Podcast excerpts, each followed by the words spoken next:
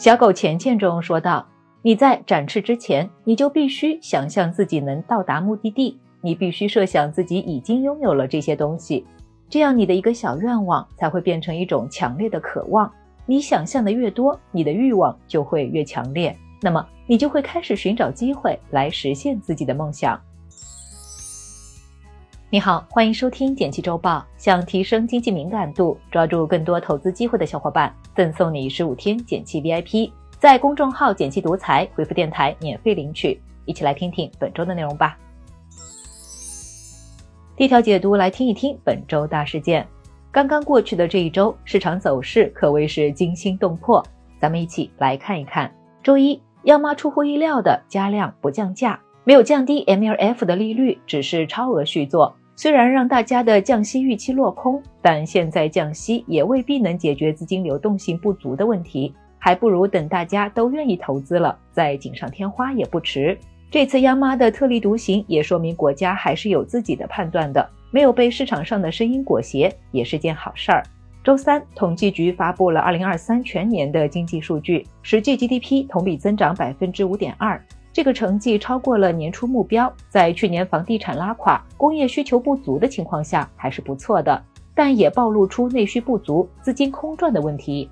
周四，股市来了波大反攻，两千八百点失而复得，国家队抄底，四只规模靠前的沪深三百 ETF 全天成交额超过三百亿元，暴力拉升下，权重股带动大盘上涨。昨天，国家队还在买买买，但内外资流出较多。其中有不少因为杠杆被平仓的资金，如果接下来国家队能坚定买入，市场的信心应该会慢慢恢复。这有什么影响呢？随着市场波动加大，走势会更加难以捉摸。对我们来说，买入一定要格外控制好节奏，不要轻易满仓抄底，把“普通人没有无限现金流”这句话牢牢记在心中。另外，在当前极度悲观的时刻，我们可以对未来适度乐观，但切忌盲目乐观。做到这一点的法宝就是多元化的资产配置，不管是股债结合还是极简策略，都可以提高我们持仓的容错率，增加留在场内的信心。第二条解读来听一听台积电去年四季度业绩。前天，台积电公布了去年四季度业绩，营收一百九十六亿美元，同比下降百分之一点六，环比增长百分之十三点五，不及市场预期。但利润方面表现不错，净利润约七十五点九亿美元，毛利率百分之五十三，都超预期。这意味着什么呢？具体看各项业绩，涨价是主因。四季度台积电来了个量价齐升，量上主要靠代工苹果芯片的三纳米芯片带动，价上单晶圆价格环比增长百分之十一点四，比出货量的增长要猛。成本呈拖累，制造端成本上升，让单位成本拖累了毛利表现。好在价格不错。最终毛利环比是上涨的。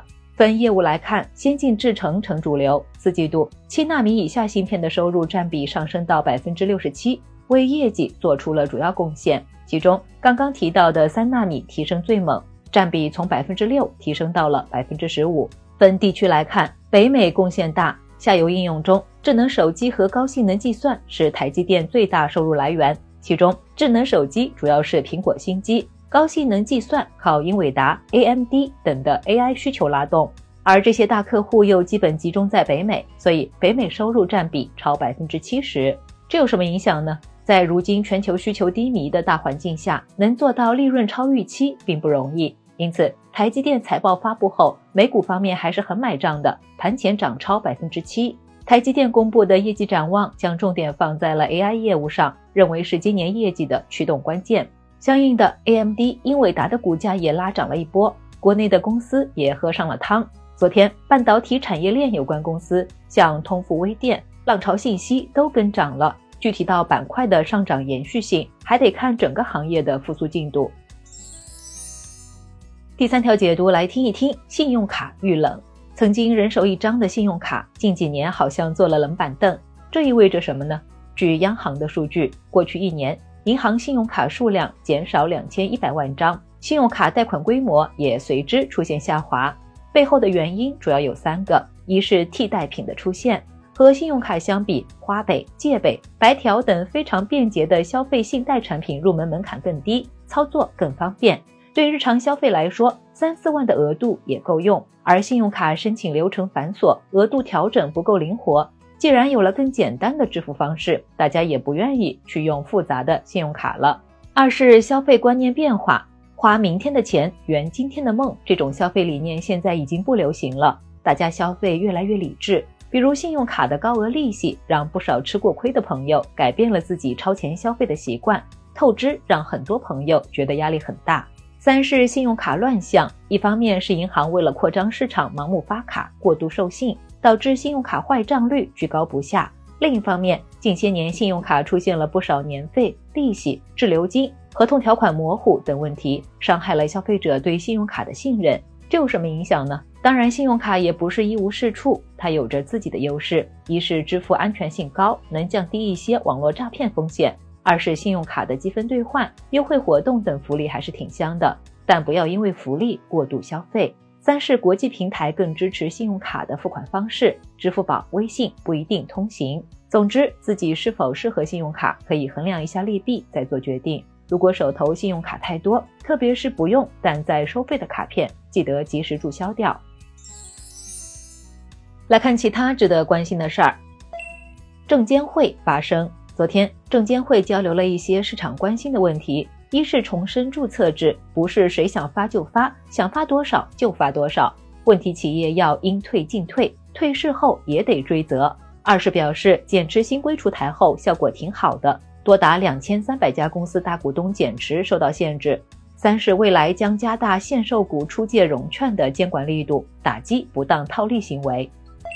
各地定下今年 GDP 目标，截至昨天，已经有十一省公布了二零二三年 GDP 成绩，基本都跑赢全国增速。总量上，山东突破九万亿元，湖南突破五万亿元，辽宁突破三万亿元。增量上，海南以百分之九点二的增速暂时领跑。不少城市也为新年立下目标，已经公布的三十二座城市今年 GDP 目标平均在百分之六点三，超大、特大城市都比较保守，没有上调目标，而呼和浩特、包头等二三线城市则是许下了百分之八、百分之九的豪言壮语。云南白药戒掉炒股，最近云南白药公告，从去年三季度开始已经退出二级市场投资，今年也不会入场了。云南白药从二零一九年沉迷炒股，不止买了医药相关企业，还加仓腾讯、小米等大白马，炒股盈利一度占到公司净利润的四成。然而熊市来临后，下跌的股票反倒成了拖油瓶。决心清仓之后，云南白药聚焦主业，去年业绩也重回盈利轨道。总之，副业虽好，但终究不能代替主业。不管是公司还是咱们个人，都别捡了芝麻丢了西瓜。最后简单总结一下，我们一起讨论了本周大事件，然后带你了解了台积电去年四季度业绩，最后和你聊了聊信用卡遇冷。感谢收听简七周报，喜欢本期内容的话，欢迎分享给朋友免费收听。推荐一篇精选的晚上聊财经，富过三代的秘诀原来在这里，保富法。欢迎点击文字区链接收看。周末愉快，周一见哦。